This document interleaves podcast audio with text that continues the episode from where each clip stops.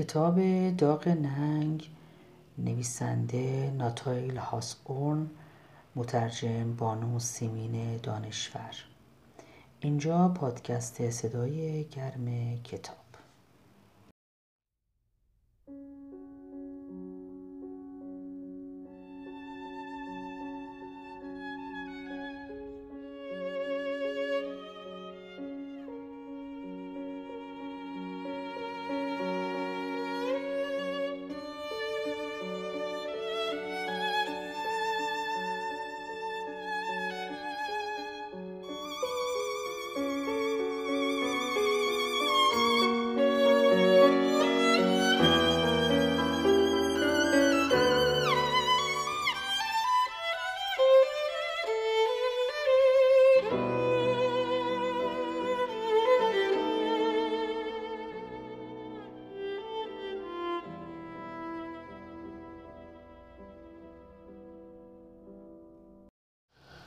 فصل هجده. سیل نور. آرتور دیمستیل به چهره هستر خیره شد. در نگاهش نور امید و مسرت درخشیدن گرفت. در عین که این نگاه از ترس آکنده بود از شجاعت هستر نیز یک نوع وحشت با سرور و امید آن نگاه در آمیخته بود. زیرا هستر از چیزی سخن گفته بود که کشیش به صورتی مبهم در آرزوی آن بود. اما خود جرأت ابراز چنان آرزویی را نداشت. هستر پراین صاحب فکری فعال بود و دارای شجاعتی ذاتی. مدتها بود که نه تنها از جهان بیگانه مانده بود بلکه از اجتماع نب شده بود و بنابراین به چنین افکار و نقطه نظرهایی رو آورده بود که برای کشیش به کلی دور از ذهن می نمود. این زن در صحرای وسیع و پرپیچ و خم و انباشته از ابهام دنیای درون خود سرگردان بود. نه راهنمایی داشت و نه قانونی می شناخت صحرایی که شباهت به جنگل وحشی داشت و ابهامی که به تیرگی جنگلی همانند بود که این اینک آن دو در آن به صحبت مشغول بودند. عقل و دل هر دو به چنین صحرایی خو گرفته بودند. صحرایی که او می‌توانست آزاد و بیکس در آن حیران بماند و به سان بوستان وحشی در جنگلها آزادانه در آن پای بکوبد. در این سالهایی که بر او گذشته بود با چنین نظر بیگانهای به راه و رسم آدمیان و به آنچه کشیش ها و قانونگذاران بنا نهاده بودند توجه کرده بود و تمام این اصول و مبانی اجتماعی را با همان نظر انتقادی و با همان توجهی نگریسته بود که بوستان به گروه کشیشان و به جامعه روحانیت و, و به مجازات و چوبه دار و به اجاق گرم کلیسای سفید پوستان داشتند. تمایل سرنوشت و اقبال او به آزادی بود. داغ ننگ گذرنامه او برای ورود به مناطق ممنوعی گشته بود که زنان دیگر را جرأت پا نهادن در آن مناطق نیز نبود. شرمساری نومیدی و تنهایی اینها آموزگاران او بودند. آموزگارانی خشن و جدی که او را قوی بار آورده بودند. نهایت آنکه او را گمراه نیز کرده بودند. اما به عکس کشیش هرگز تجربه ایران نیازموده بود که او را از حد قوانین و قواعد معمول فراتر ببرد هرچند فقط در یک مورد منحصر یکی از مقدسترین این قوانین را در هم شکسته بود. اما در این یک مورد گناه او از هوس بود نه از بی عقیدگی و یا بی هدفی از آن لحظه درماندگی به بعد کشیش با مهارت و دقت دقت دردناکی نه تنها همه اعمال خود را زیر نظر گرفته بود زیرا اعمال را به آسانی می‌توان زیر نظر گرفت بلکه هر شعله از احساس و کوچکترین افکار خود را نیز به مراقبت گرفته بود. به این ترتیب می توان دریافت که این هفت سال زندگی آمیخته به بدنامی و تقیان هسته را به چنین ساعتی آماده ساخته بود. برای چنین ساعتی آماده ساخته بود. اما آرتور دیمیستیل اگر چنین مردی یک بار دیگر سقوط می کرد دیگر کدام دادخواهی می توانست تمنای عفو گناه او را بکند؟ دیگر چه مستمسکی داشت؟ هیچ. جز اینکه بگوییم رنج مدام و بیحد و حسر نیروی نصر حصر نیروی او را در هم شکسته است و مغز او از بار پشیمانی که آن را دائم آزرده است مخشوش و در هم شده است. جز اینکه این بهانه را داشته باشیم که بگوییم گریز او از اعتراف به گناهکار بودن باقی ماندن او به صورت یک ریاکار وجدان او را در هم شکسته است و این وجدان حساس نتوانسته است تعادلی میان گناه درون و ریای برون بیابد. بگوییم که از نظر بشر طبیعی است که کشیش از مرگ و رسوایی و از اعمال مرموز مرموز دشمن بگریزد. زیرا سرانجام این رهنورد بدبخت این زائر رنجور و نزار و تیر روز در کوره راه خشک و وحشتناک زندگی خود نور آشنا و شعاع عشق و همدردی انسانی یافته است. یک زندگی تازه و یک حیات واقعی را شناخته است. و عجب نیست که سرنوشت تلخی را که اکنون در آن دست و پا می‌زند با چنان زندگی تازه‌ای مبادله کند. و اگر از حقیقت تلخ و غمانگیز سخن بگوییم باید بگوییم که شکافی را که گناه یک بار در روح آدمی به وجود آورد هرگز در این جهان فانی نمی‌توان پر کرد. باید همواره متوجه و مواظب این شکاف بود تا دشمن بار دیگر نتواند به این حسن حسین دست یابد. شرح این کشمکش را اگر کشمکشی در کار بود ناگفتن اولی است. ناگفتن اولین کشمکش است. کافی است که بگوییم کشیش تصمیم به فرار گرفت اما نخود به تنهایی. با خود اندیشید اگر در این هفت سال گذشته می توانستم لحظه ای روی آرامش و امید به خود ببینم و آن را اکنون به یاد آورم باز هم تحمل می کردم و در آرزوی رحمت الهی همچنان بر جا می ماندم اما اینک در حالی که تقدیر بیچون و چرای من بر رنج رفته است چرا از تسلایی که به جرم محکومی چون من پیش از اعدامش اعدامش اعدامش عطا می شود روی بگردانم؟ و یا اگر چنان که هستر می‌گوید این راهی باشد به سوی زندگی بهتر نباید آن را به امید آتی درخشان تری از دست بنهم من دیگر بی او دمی نمی‌توانم بزیستم. نیروی مقاومت او خیلی زیاد است. این زن با چنان نرمی می‌تواند تسلا ببخشد. آه ای خدایی که جرأت نمی کنم دیدگان خود را به سویت بردارم. آیا مرا میبخشی؟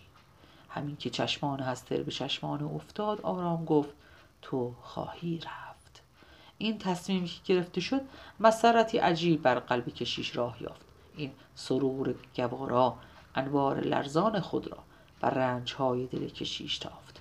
گویی روح تازه‌ای در او دمید. به سان یک زندانی که از زندان قلب خود آزاد گشته است. سپس از حال خود غرق شگفتی شد و پر فریاد برآورد. آیا این منم که باز احساس مسرت می کنم؟ تصور می کردم که نطفه مسرت در قلب من مرده است و هرگز بارور نخواهد شد. آه هستر تو فرشته منی. تو نیمو نیمه بهتر منی. گویی من من گناهکار و دردمند و تیر روز که خود را با غمهایم بر این برگهای جنگل افکندم. وقتی برخواستم رستاخیزی در وجودم برپا شد.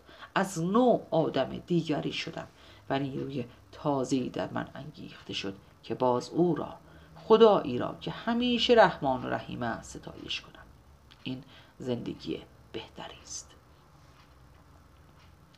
چرا چرا ما زودتر به فکر این حیات نو نیفتاده ایم؟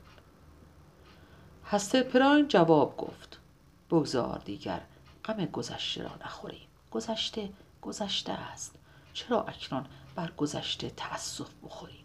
بنگر این داغ ننگ را از خود دور می کنم چنان می کنم که گویی هرگز وجود نداشته است.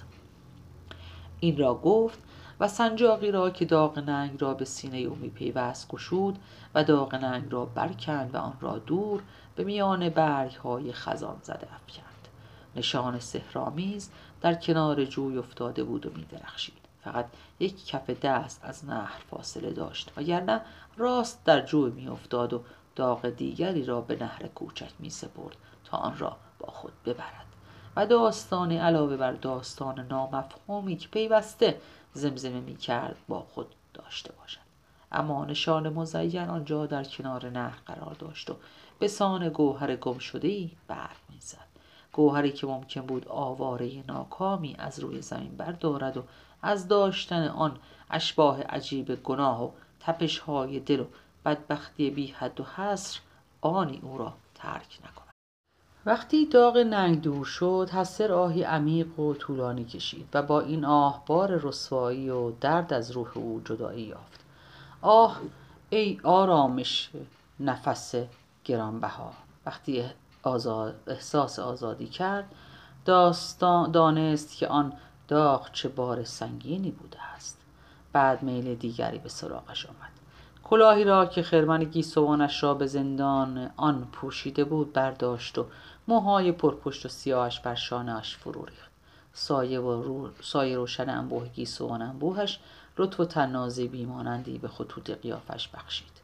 تبسم ملایم و درخشانی گرداگرد لبانش به بازیگری پرداخت.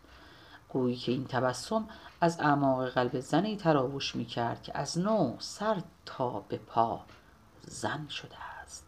سرخی به گونه نشست. گونه ای که مدتها بیرنگ می نمود. جنسیت او جوانی او تمام غنا و زیبایی سرشار او از گذشته که بشر درمان ناپذیرش مینامد به سوی او بازگشت و این همه زیبایی با امید و آرزوی زن بودن. با سروری که هرگز, هرگز پیش از آن نشناخته بود زیر قبه سهرامیز این ساعت در هم آمیخت. انگار که تیرگی زمین و آسمان وابسته به قلبهای این دو موجود میرا بود و از آن تراوش می‌کرد. زیرا همین که غم از دل آنها رفت تیرگی زمین و آسمان نیز از میان رفت. ناگهان انگار که آسمان تبسم کرد و خورشید از این خنده شکفت و سیلی نور به جنگل تیره گسیل داشت. همدردی طبیعت این چنین بود. طبیعت وحشی و کفر پیشه جنگل جنگلی که هرگز مطیع قوانین آدمی نمی‌شد طبیعتی که کاری به حقیقت عالی تر نداشت اینک از برکت وجود این دروح غرق در نور گشته بود. عشق خواه تازه بشکفد و خواه در خوابی مرگبار سر از نو بردارد همیشه خورشیدی می آفریند دل اشاق را چنان از نور مالامال می سازد که این نور لبریز به جهان خارج نیز سرایت می کند حتی اگر جنگل همچنان تیرگی خود را حفظ کرده بود باز به چشم هستر پران روشن می نمود به چشمان آرتور دیمیستیل هم روشن می نمود هستر با سرور تازه‌ای که به مبارک بادش آمده بود به کشیش نگریست و گفت تو مروارید را باید بشناسی. مروارید کوچکمان را. تو را دیده ای آره می‌دانم. اما اکنون او را با چشم دیگری خواهی دید. کودک عجیبی است. من به سختی از اخلاق او سر در میآورم. اما او تو را اما تو او را عزیز خواهی داشت و مرا راهنمایی خواهی کرد که چگونه او را تربیت کنم؟ کشیش کمی ناراحت پرسید تو فکر می‌کنی که کودک از شناختن من خوشدل بشود؟ من مدت هاست که از بچه ها گریزانم زیرا غالبا آنها از آشنا شدن با من امتنا میورزند و یک نوع عدم اطمینانی نسبت به من نشان می‌دهند. من حتی از مروارید کوچک هم حراسان بودم. مادر جواب داد آه تأسف آور است. اما مروارید تو را دوست خواهد داشت و تو او را عزیز خواهی داشت. از اینجا زیاد دور نیست. او را صدا خواهم کرد. مروارید؟ مروارید! کشیش خاطر نشان ساخت که من او را می بینم آنجاست. در رگه های از نور آفتاب ایستاده از آن طرف نهر و کمی دورتر ایستاده. پس تو تصور می کنی که مروارید مرا دوست خواهد داشت؟ هستر لبخندی زد و باز مروارید را صدا کرد. مروارید که کمی دورتر همون گونه که کشیش گفته بود دیده می‌شد و نور خورشید که از خلال شاخه های درختان او میتافت سر تا پای او را به سان خیال مجسمی روشن ساخته بود. در تمام مدتی که مادر سرگرم گفتگو با کشیش بود مروارید از تنهایی خسته نشده بود. جنگل عظیم و تیره جنگلی که به چشم آنها که گناه و دردهای خود را با خود داشتند و, و به آغوش آنها پناه آورده بودند حزنانگیز می نمود برای کودک تنها هم بازی خوبی می نمود زیرا او از راز به بازی گرفتن اشیا از راز به بازی گرفتن اشیا گاه بود. جنگل با همه حزنانگیزیش با مهربانی تمام کودک را خوش آمد گفت. توتهای وحشی خود را که تنها بازماندگان خزان بودند توتهایی را که در نوبهاران می‌رسند و اینک در پاییز به سرخی قطرهای خون بر سر برگ های پژمرده نشسته بودند در طبق اخلاص نهاد و به او پیشکش کردند مواعید آنها را جمع آوری کرد از بوی وحشی آنها لذت برد موجودات کوچک جنگل به طیب خاطر از سر راهش دور می شدن. کپکی با جوجکان دهگانش که به دنبال می آمدن از جلوی مروارید می رفتند و به کودکان خیش دور باش می گفتند. اما کپک به زودی از خشونت خود پشیمان شد و به جوجکانش گفت که بیهوده نترسند. کبوتر تنهایی که بر شاخسار پستی نشسته بود اجازه داد که مروارید به زیران شاخه بیاید و ناله ای از خود سرداد که گفتی به او سلام می‌گوید.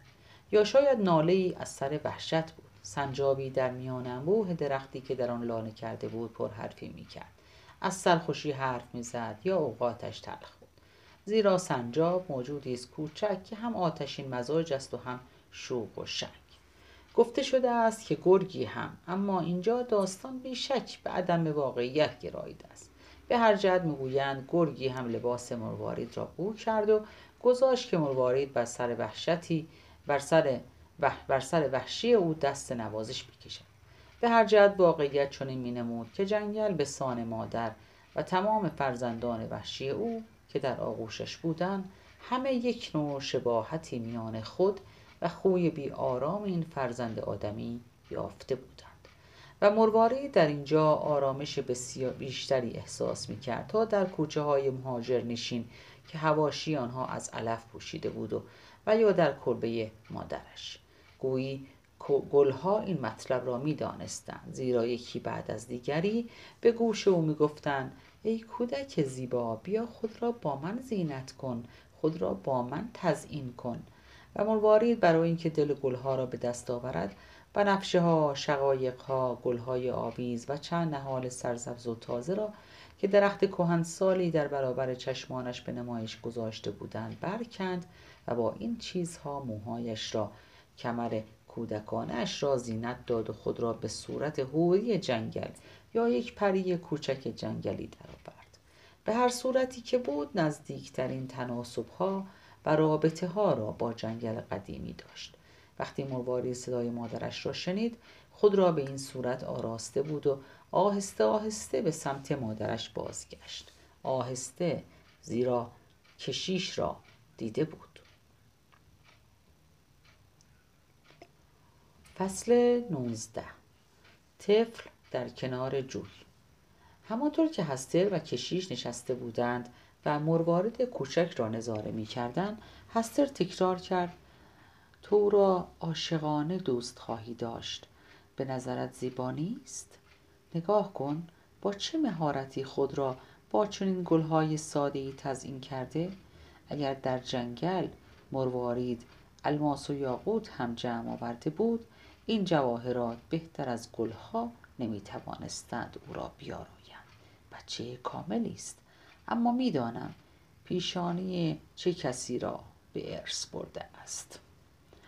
آرتور دیمستیل لبخندی بیقرار زد و گفت میدانی هستر این دخترک هنوز که همواره در کنار تو میخرامد باعث وحشت بی حد و حصر من شده است. آه هستر به این فکر افتادم نمی‌دانم این چند اندیشه است و چرا من باید از چنین اندیشه بر خود بلرزم؟ به این فکر افتادم که خطوط قیافه من تا حدی در صورت او تکرار شده و این شباهت میان او و من چنان آشکار است که تمام جهان او را خواهند شناخت. اما او بیشتر به تو شبیه است.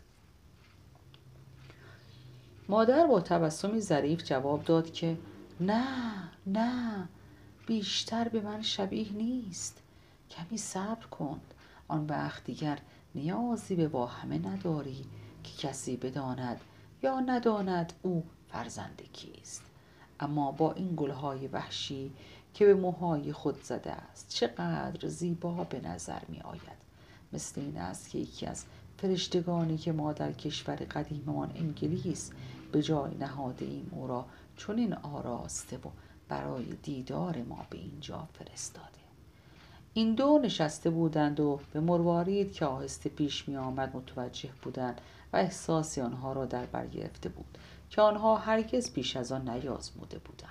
در وجود این دخترک گرهی که آن دو را به هم پیوسته بود عیان بود. در این هفت سال این دختر به سان خطوط مصور مصری هیروگیلوف به جهان تقدیم شده بود و در این خطوط مصور رازی که این دو در صدد نهان کردنش بودند به شدت آشکار بود. تمام این راز را در این نشان نوشته شده بود و چنان واضح خوانده می‌شد. فقط اگر پیامبری یا ساهری ماهر وجود می داشت که بتواند خطوط شعله یا آتشین را بخواند. مروارید مظهر وحدت وجود آنها بود. گناه گذشته هرچه که بود آنها چگونه می توانستند شک کنند که حیات مادی و سرنوشت آینده آنها در وجود کودکشان به هم پیوسته است آیا در این کودک اتحاد جسم های خود و ارواح خود را به عیان نمی دیدند؟ و آیا وجود آنها به وسیله مروارید جاودانه در کنار هم قرار نمی گرفت؟ چون افکاری و شاید افکار نامعین و ناشناس دیگری به فکر هر دو هجوم آورده بود و این افکار وجود طفلی را که پیش می آمد احترام آمیز ساخته بود. هستر زمزمه کرد در برخورد با او نگذار احساس محبتی غیر عادی بکند. نه عشق زیاد نشان بده و نه اشتیاق فراوان. گاهی مروارید مروارید ما بچه شیطان کامل و خیال, و خیال انگیزی است. مخصوصا که خیلی کم می‌تواند احساسات شدید را تحمل کند. خاصه هنگامی که دلیل و چون چرای محبت را نفهمد. اما در عین حال کودک با محبتی است. مرا دوست دارد. تو را هم دوست خواهد داشت. کشیش نگاهی به سوی هستر انداخت و گفت انداخت و گفت تو نمی‌توانی تصور کنی که چقدر دل من از این ملاقات حراسان و در عین حال شایق است. اما راستش را بخواهی. همانطور که به تو گفتم بچه ها به آسانی به من خونه می‌گیرند بر زانوی من نمیشینند و در گوشم نجوا نمی کنند و لبخند مرا پاسخ نمی‌گویند بلکه دور از من می ایستند و به بیگانگی نگاهم می کنند حتی کودکان کوچک وقتی آنها را در آغوش می گیرم به تلخی می گریند اما با این وجود مروارید در عمر کوتاه خود دوبار با من مهربانی کرده است. بار اول را تو به خوبی میدانی و بار آخر وقتی بود که تو او را به خانه حاکم پیر و ترش رو آورده بودی. مادر جواب داد و تو با چه شجاعتی از حق او و من دفاع کردی؟ خوب به یادم است و مروارد کوچک هم آن را به یاد خواهد داشت. پاکی نداشته باش. ممکن است ابتدا بیگانگی نشان بدهد و محجوب بماند اما به زودی یاد خواهد گرفت که تو را دوست بدارد. در این موقع مروارید به کنار جویی رسیده بود و آن طرف نه رو در روی آنها که در انتظار او هنوز بر کنده درخت پوشیده از خزه نشسته بودند ایستاده. ساکت و آرام به هستر و کشیش خیره شده بود. درست آنجا که او ایستاده بود جوی اتفاقا گودال کوچکی تشکیل شده بود. آب آرام و آری از موج این آبگیر عکس کامل این هیکل کوچک را در سینه خود منعکس ساخته. بود تمام زیبایی درخشان و رنگین دخترک با زینت گلها و تاجی از برگهای سبزی بر سرداش در آب انکاس یافته بود. با این تفاوت که عکس دخترک در آب ظریفتر و روحانیتر از واقعیت جلوه می کرد آنگونه که مروارد ایستاده بود و با نگاه خیره ای که در تیرگی نسبی جنگل تاریک به آنها افکنده بود عجیب می نمود حیرت آور می نمود خود او گویی انوار خورشید را جذب کرده بود. گویی همدردی خاص طبیعت را نسبت به خود انگیخته بود زیرا نور او را روشن و باشکوه جلوه می‌داد. مثل این بود که دخترک در گردش تنهای خود در جنگل از فضای آشنایی که او و مادرش همواره با هم در آن فضا میزیستند محجور مانده است و اینک بیهوده میکوشد که بدان فضا راه یابد. در این ادراک هستر هم واقعیت و هم اشتباه را تصور می‌کرد. راست است که مادر و دختر از هم بیگانه شده بودند اما خطا از هستر بود نه از مروارید. وقتی مروارید از کنار مادر دور شده بود یار دیگری به خلوت احساسات مادر باز یافته بود. این یار چنان صورت احساس مادر را دگرگون ساخته بود که مروارید آن آواره بازگشته نتوانست جای عادی خود را در کنار مادر باز یابد و به سختی می توانست بداند که کجاست.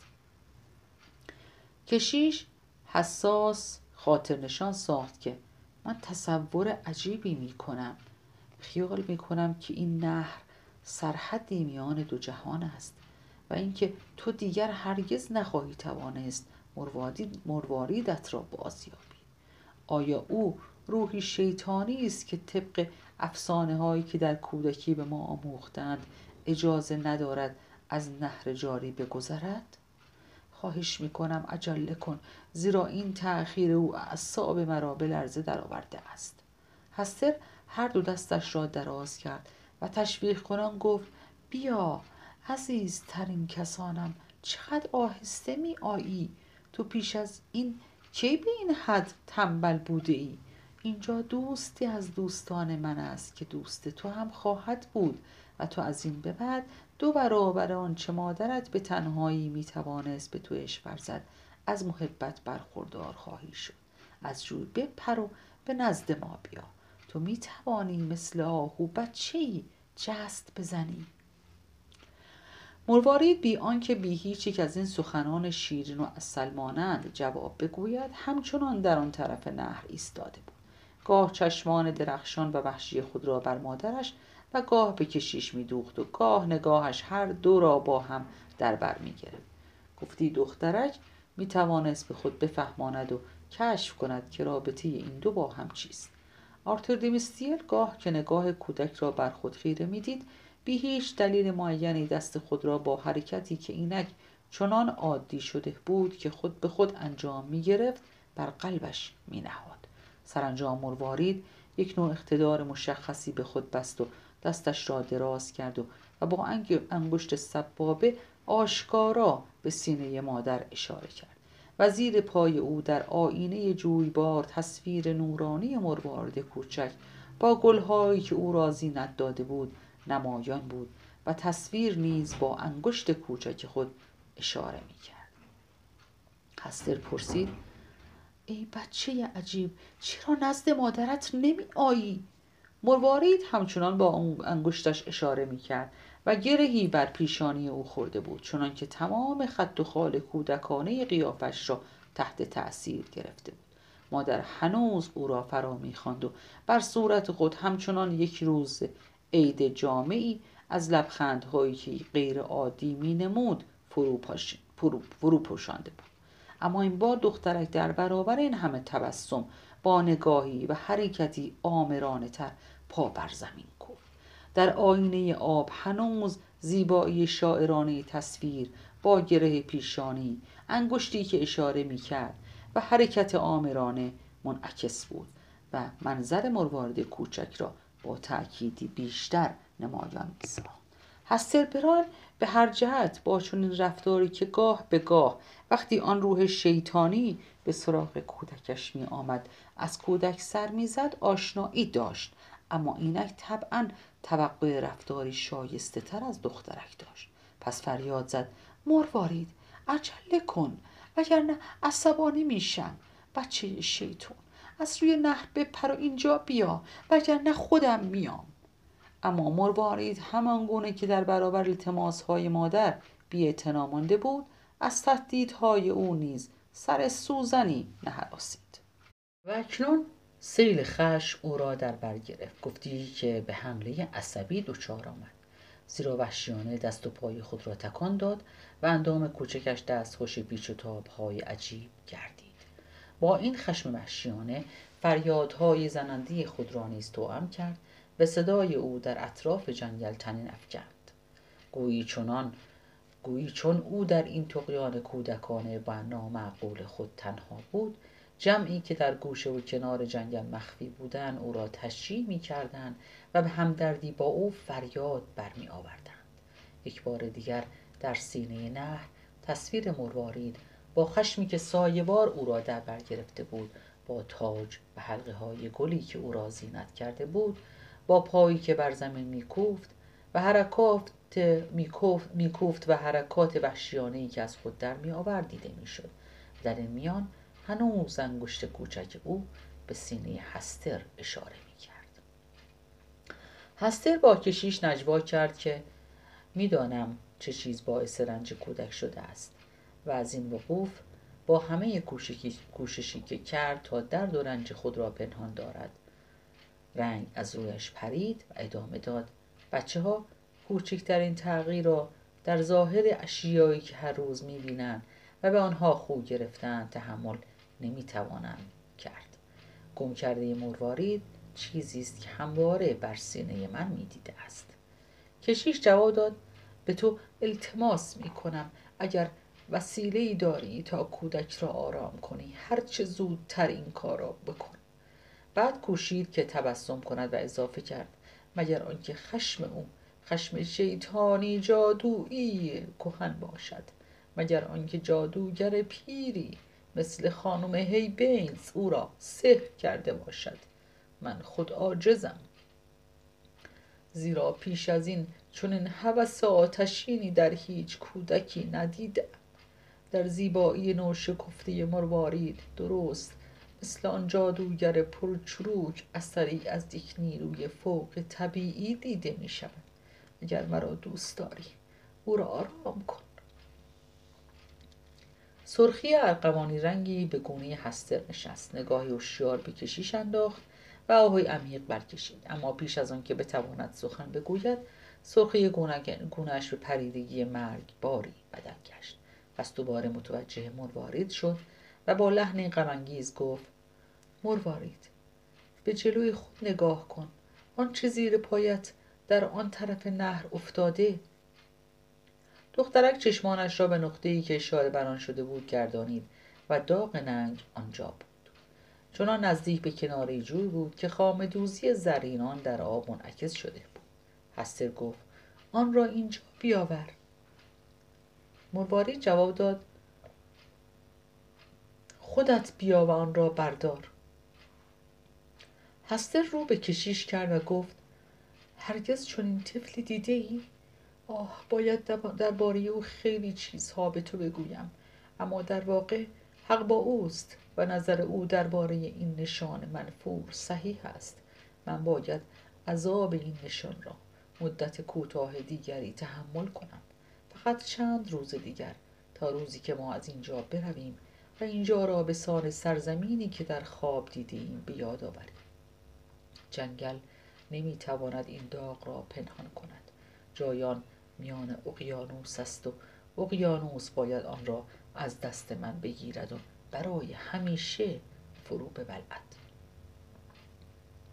با این سخنان به کنار جوی رفت داغ ننگ را برداشت و آن را دوباره بر سینه خود سنجاق کرد.